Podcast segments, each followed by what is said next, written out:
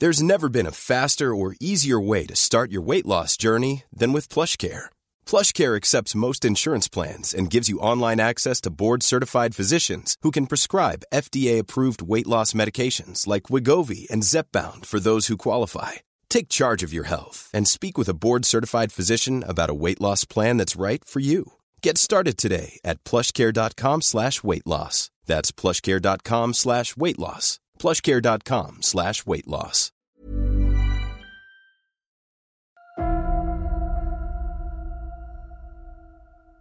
Nobyo ng Engkantada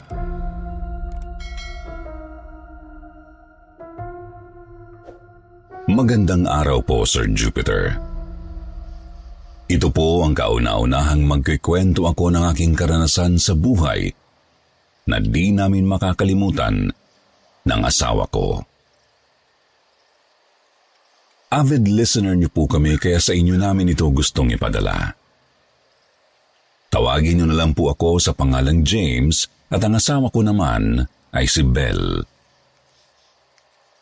Nangyari po ito nitong isang taon lang, September 5, 2022. Nangyari ito sa lugar namin sa probinsya ng Cebu, sa aming paaralan, na dating sementeryo noon. Halos lahat dito sa amin ay alam na ang paaralan na ito ay dating sementeryo. May mga naglalakihang puno sa paligid na nagpapalamig ng temperatura, pero nagpapataas ng balahibo sa katawan. May dalawang gusali ang eskwelahang ito na may dalawang palapag. Malalawak ang silid-aralan dito pero may iba ring ordinaryo lang ang sukat. Nang dahil sa bagyong Odette, marami ang nasira sa eskwelahan. Isa ako sa kinuhang magkukumpuni dahil kilala ako ng prinsipal. Kasama ko sa pag-aayos ang papa ko na itatago ko lang sa pangalang Mayo. Sabay kaming pumunta sa paaralan at sa unang araw namin ay nagsimula agad kaming magtrabaho para mabilis matapos ang gagawin. Sa kalagitnaan ng pagtatrabaho namin, may narinig akong tumatawang babae. Parang pinagtatawanan ako. Nung una parang malayo pa sa amin ang tumatawang babae, kaya hindi ko na lang pinansin dahil wala rin naman akong nakitang ibang tao sa paligid. Kami lang ng papa ang tao sa eskwelahan ng araw na yun dahil walang klase. Ipinagpatuloy ko ang pagtatrabaho. Sa tapat ng ginagawaan namin ay may malaking puno na hindi pamilyar sa akin. Sobrang laki nito na di kayang akyatin ng tao. Kaya habang nagpapalit kami ng bubong ng paaralan, tinanong ko si Papa kung narinig din ba niya ang babaeng tumatawa. Sagot naman ni Papa sa akin, huwag ko na lang daw pansinin. Saka wala naman daw siyang narinig. Ang papa ko ay 61 years old na, pero malakas pa ang katawan. Kaya pa niyang magtrabaho pero hindi ko na lang sa pinapaakyat sa bubong kasi baka madulas at mahulog. Huminto na kami ng alas 12 para mananghalian. Umuwi kami noon sa bahay dahil malapit lang naman ito sa eskwelahan. Pagkarating namin sa bahay ay agad kaming kumain at bandang alauna ay bumalik na kami para ipagpatuloy ang ginagawa namin sa paaralan. Isinama ko na ang asawa ko kasi nababagot daw siya sa bahay. Isinama na rin namin ang anak naming tatlong taong gulang pa lang. Habang nagtatrabaho ako, panay ang sulyap ko sa aking mag-ina. Kasi nandyan na naman ang babaeng tumatawa. Palakas ng palakas ang tawa niya na ikinagulat ko na talaga kasi wala namang ibang tao sa eskwelahan bukod sa amin. Ang asawa ko ay tahimik lang sa isang lugar dahil ipinaghehele niya ang aming anak. Nilibang ko ang sarili para di ko marinig ang tawa ng babae. Kinakausap ko ang aking asawa tungkol sa paaralan kagaya ng tinanong ko siya kung saang classroom siya dati nung nag-aaral pa siya dito. Hindi naman po sa pagyayabang pero first honor po ang asawa ko noong nag-aaral pa siya. Kaya tinanong ko siya ng tinanong para di ko mapansin ang naririnig kong babaeng tumatawa. Pakiramdam ko kasi ng oras na yun Malapit na siya sa akin. Parang nasa harapan ko na siya, kaya nagmamadali ako tapusin ang ginagawa ko. Bandang alas tres na nang matapos namin ng papa ko ang trabaho. Hinagilap na namin kung nasaan ang prinsipal. Habang naglalakad kami, nagpaalam ang asawa ko na maglilibot saglit sa ibang parte ng eskwelahan. Alam kong nakikiramdam siya dahil alam din niya ang misteryo ng paaralang iyon. Bukod pa roon, dati nang malakas ang pakiramdam niya pero wala po siyang third eye. Nang makita namin ang prinsipal, umuwi na kami matapos na ibigay ang aming sahod. Dumaan muna sa bahay namin ang papa ko at nakipag-inuman sa akin. Medyo may tama na ako noon nang magpaalam ang papa ko na uuwi na raw siya sa kanila. Alas 6 na ng gabi nang ihatid ko siya sa sakayan ng jeep. Kasama ko ang anak ko na naghatid dahil ayaw niyang magpaiwan sa bahay. Gusto talaga niyang sumama. Habang naglalakad kami ng anak ko, napadaan kami sa malaking puno ng hermelina. Bigla kong naalala ang sabi ng asawa ko na may nakatira daw ditong kapre. Pagka-uwi namin ng bahay, tinanong ako ng asawa ko kung nakasakay na ng jeep ang papa ko, pero hindi ko raw siya sinagot. Inaya na raw niya akong kumain para makatulog na raw kami dahil gabi na. Pero bigla na lang daw akong nangisay. Namimilog daw ang mata ko at nanlilisik. Ang sabi ng asawa ko, parang gusto ko raw silang sakmalin ng anak ko. Pero hindi natutuloy dahil napapahinto ako kapag tinatawag niya ang aking pangalan. Bigla raw akong bumabalik sa katinuan kapag tinatawag niya ako. Inaya ko na raw silang kumain pero kakaiba raw ang ngisi ko. Natatakot na at naiiyak ang asawa ko. Alam niyang may kakaiba na raw sa akin ng oras na yun. Pero hindi raw nagpatalo ang asawa ko. Sinuotan niya ako ng rosaryo sa kamay Bigla naman daw akong nangisay at nanlisik ang mata ng isuot niya ang rosaryo sa kamay ko. Dahil iba na raw ang nangyayari sa akin, nagdasal na raw ang asawa ko pero nagagalit daw ako.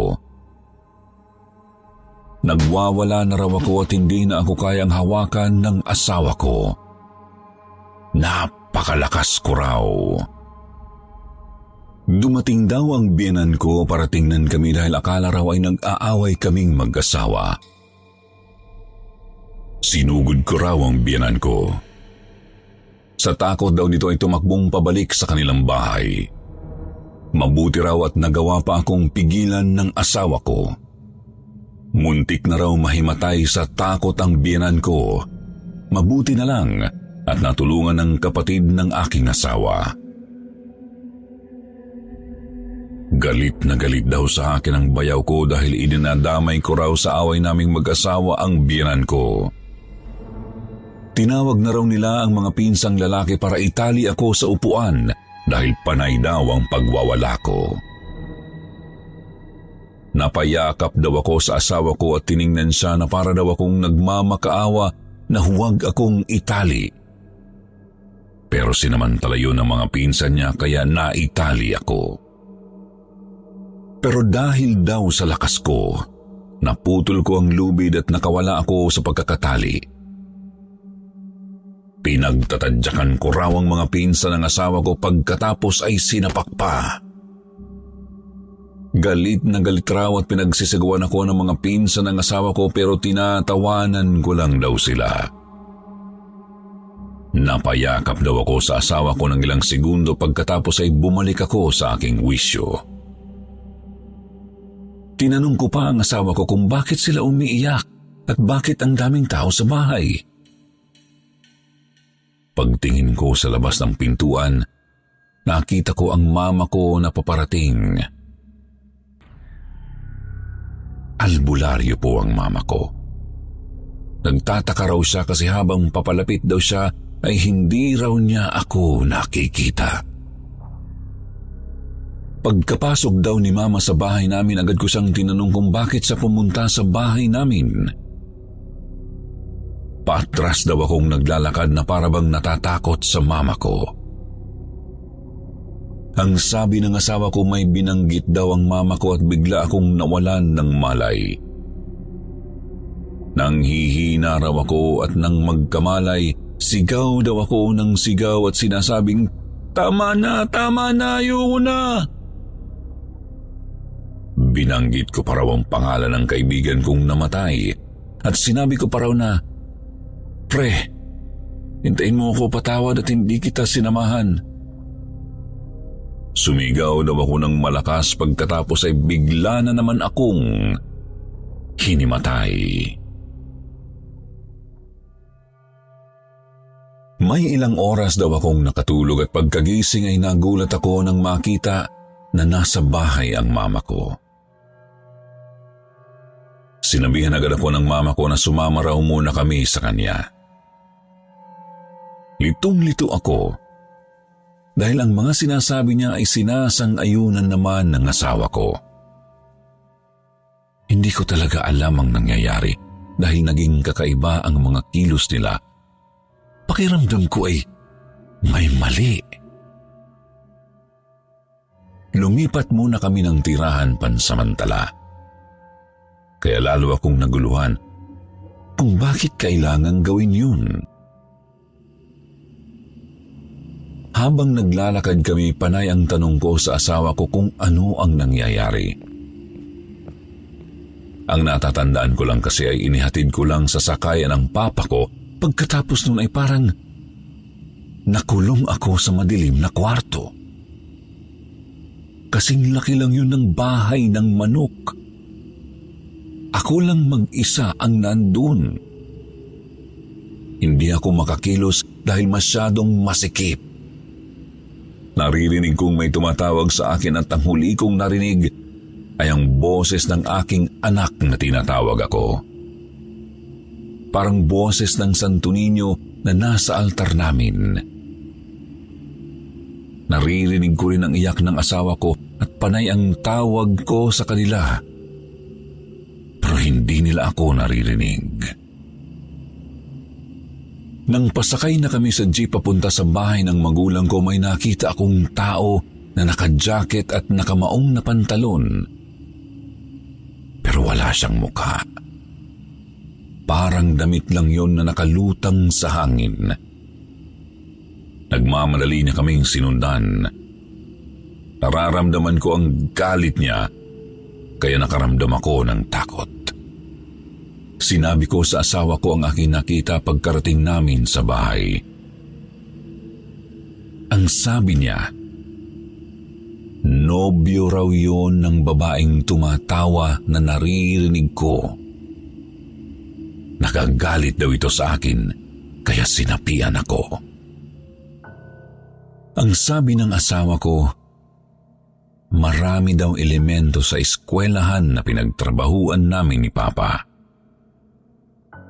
Kaya simula noon, hindi na kami bumalik sa dati naming bahay. Sa ngayon, may bahay na kami malapit sa magulang ko. Dito na kami na malagi at di na rin namin binalikan pa ang dati naming bahay. Dahil nang minsan na binalikan ko yun, ramdam kong naroon pa rin ang elementong may galit sa akin. Pakiramdam ko, minamatsagan niya ang kilos ko.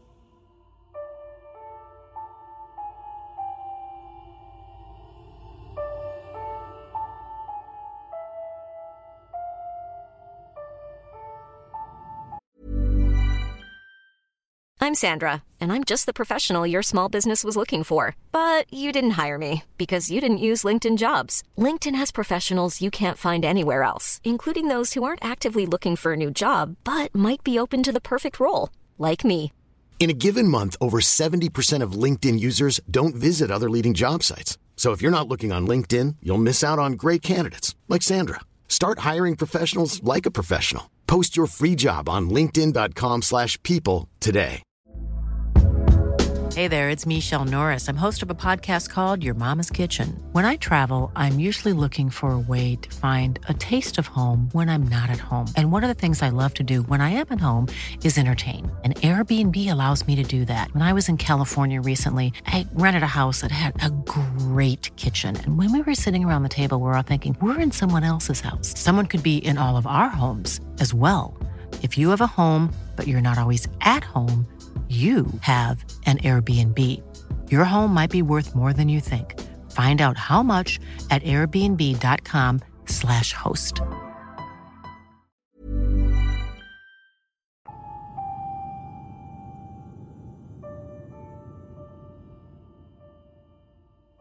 Magandang araw po, Sir Jupiter. Itago niyo na lamang po ako sa pangalang Nida. Tagabataan po ako.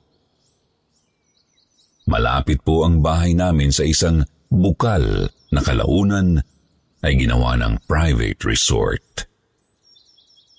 Tuwing summer po ay may mga nagpupunta dito na galing pa sa iba't ibang lugar. May maliit kaming tindahan pero kapag maraming tao sa resort ay talagang namumuhunan kami para dagdagan ang tinda namin. Mabili kasi kapag ganoong panahon. Isa sa mga dayo ang nakilala kong lalaki na naging kabiruan ko na kalaunan. Naging kaibigan ko siya. Taga raw siya at talagang dumayo pa sila sa lugar namin para lang mag-swimming sa resort. Maganda po kasi ang pool. Malaki at malalim. May mga nagpupunta dito na swimmers para mag-practice o mag-swimming lesson. Napansin ko lang, linggo-linggo ay bumibili sa tindahan namin ang lalaking ito na itago ko na lang sa pangalan na David. Hanggang sa tinanong ko na siya kung bakit siya laging nagpupunta, gayong ang layo naman ng bahay nila sa lugar namin.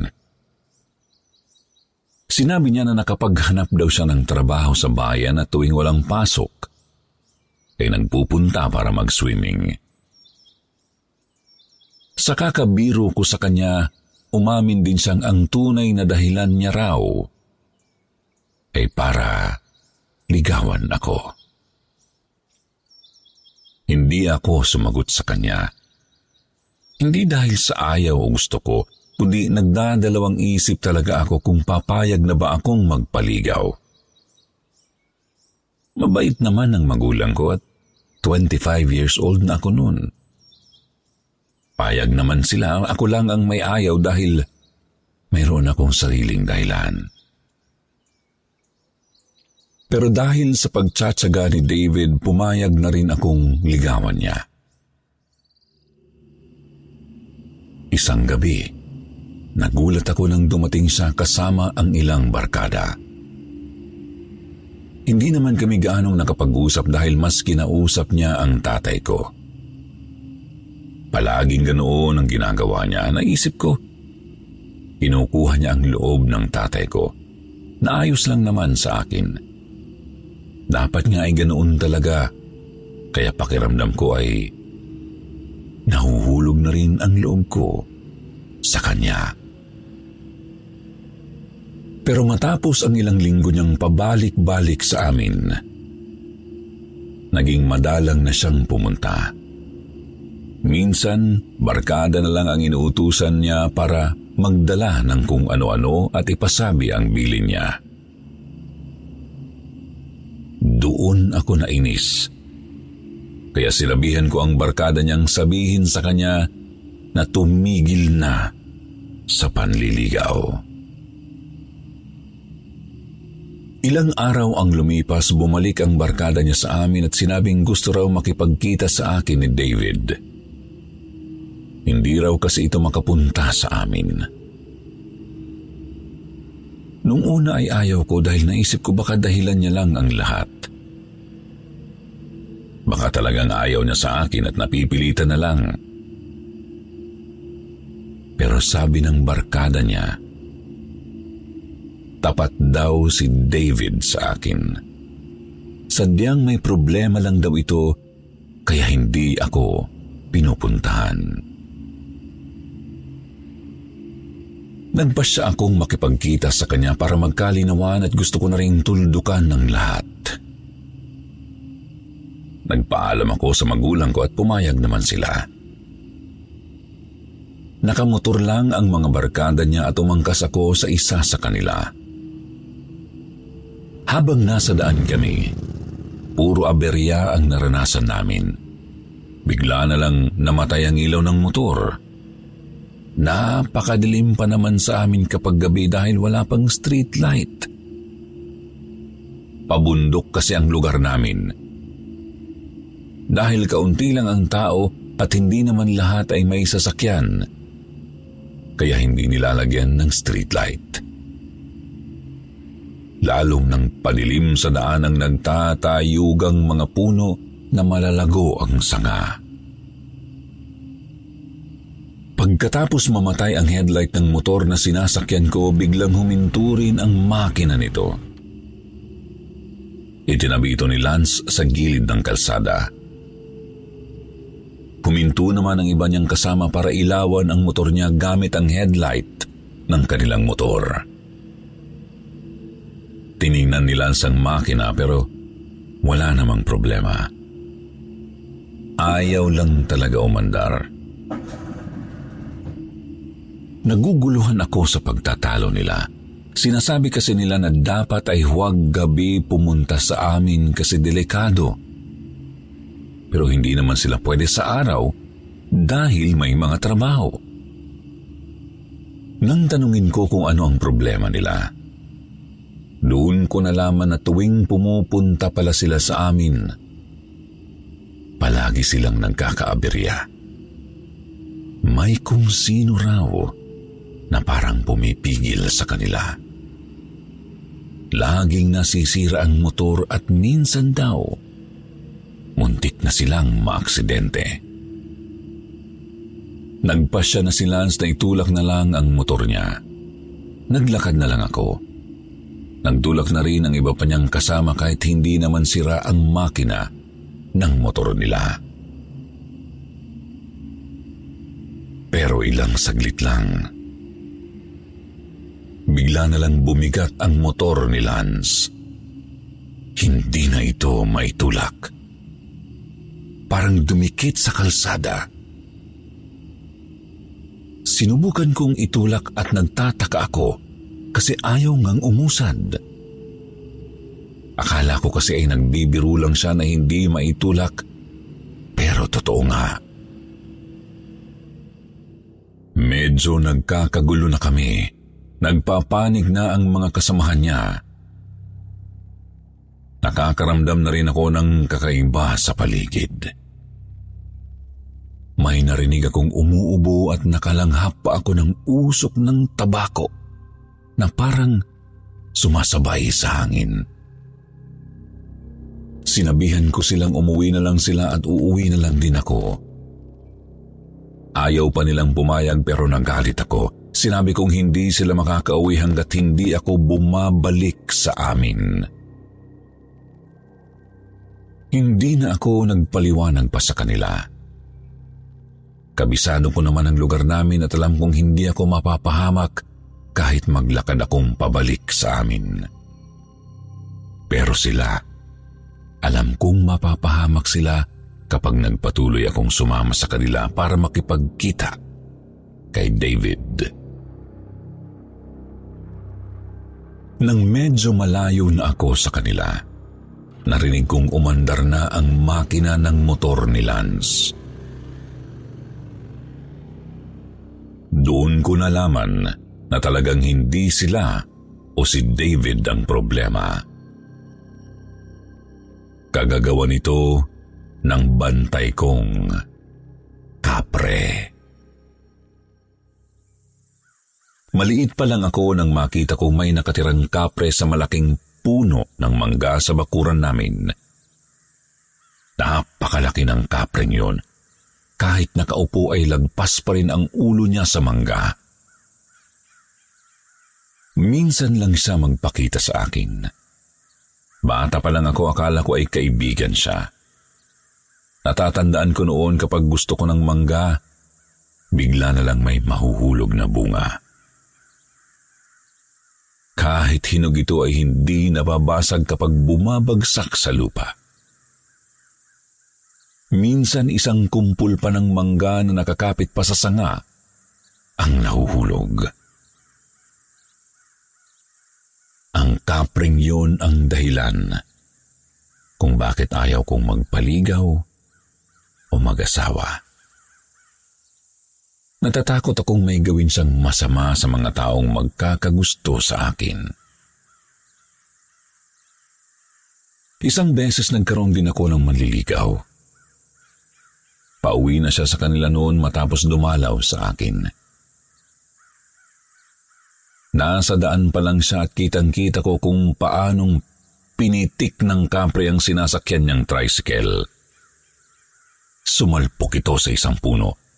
Mabuti na lang talaga at hindi sila napuruhan. Nakipaghiwalay ako sa kanya dahil ayaw kong ikamatay pa niya ang susunod na mangyayari. At nang malaman kong nauulit na naman kay David ang lahat, alam kong pinagseselosan na naman siya ng kapre. Habang pauwi ako ng bahay, ang madilim na kalsada ay mas dumilim pa. Napansin kong may malaking anino na humaharang sa daraanan ko. Nakarinig din ako ng mga pagtikhim malapit sa bahay namin. Nang tingnan ko ang puno ng mangga, kitang-kita ko na nakatayo ang kapre at nagbubuga siya ng usok ng tabakong hinihit-hit niya. Hindi ako natakot sa kanya. Inis na inis ako. Padabog akong pumasok ng bahay at ibinagsak ko ang pinto. Nagpaalam ako sa tatay ko na pupunta sa palengke. Hindi naman ako talaga mamimili pero ginawa ko yung dahilan para makipagkita kay David. Nagkita kami sa lugawan. Doon ko nalaman sa kanya ang mga karanasan niya kung bakit hindi na siya nagpupunta sa amin. Nagpakita pala sa kanya ang kapre. At yung huling beses na pagpunta niya sa amin, ay muntik na siyang maaksidente sa highway nang pauwi na. Sir Jupiter, sinabihan ko si David na huwag nang babalik sa amin dahil tinatapos ko na ang panliligaw niya. Nagkunwari akong galit at sinabihan ko pa siya na ginagawang dahilan ng kapre na hindi naman kako totoo. Pero ang totoo, ayoko nang masaktan siya ulit. Ayokong sumama sa kanya dahil ayaw kong iwan ang pamilya ko. Doon kami nakatira at wala naman kaming ibang mapupuntahan. Ilang beses na naming inilapit sa albularyo ang puno ng mangga para itaboy ang kapre pero lahat ng nagpupunta ay natatakot agad. kahit hindi pa nakakarating sa bahay namin. May ilang albularyo na hindi na nagpupunta at pinahihirapan na ng kapre. Kaya hindi na tumutuloy. Ang sabi nila hindi naman daw ako kukunin ang kapre sa pamilya ko. Pero ayaw daw talaga nitong mag-asawa ko. Parang naghihintay lang daw ang kapre na sunduin ako sa tamang oras. Nakakatakot mang isipin, pero dahil nga nararamdaman ko ang kapre, kahit minsan lang siyang nagpapakita sa akin, naniniwala akong may balak nga siya. Pero ano naman ang gagawin ko? Hindi naman niya kami sinasaktan. Sinasalbahe niya lang ang mga may balak naman ligaw sa akin. Sinubukan ko na rin ang sinasabi ng iba na putulin ang buhok ko o kaya huwag akong magpahaba ng buhok. Wala pa rin yun, saysay. Nandyan pa rin siya. Nakabantay. Sir Jupiter, namamatay kaya ang kapre? O di kaya may oras na umalis na lang siya at bumalik sa mundo nila? Sana magkusa na lang siyang iwan ang lugar namin para maging malaya na rin ako. Pero minsan, parang nasanay na rin ako. Parang ayaw ko na rin mag-asawa, lalo pa ngayon na may asawa na ang mga kapatid ko at ako na lang ang naiwang kasama ng magulang ko sa bahay namin. Hanggang dito na lang po ang aking kwento. Marami pong salamat sa pagbasa. More blessings to come po sa inyong YouTube channel.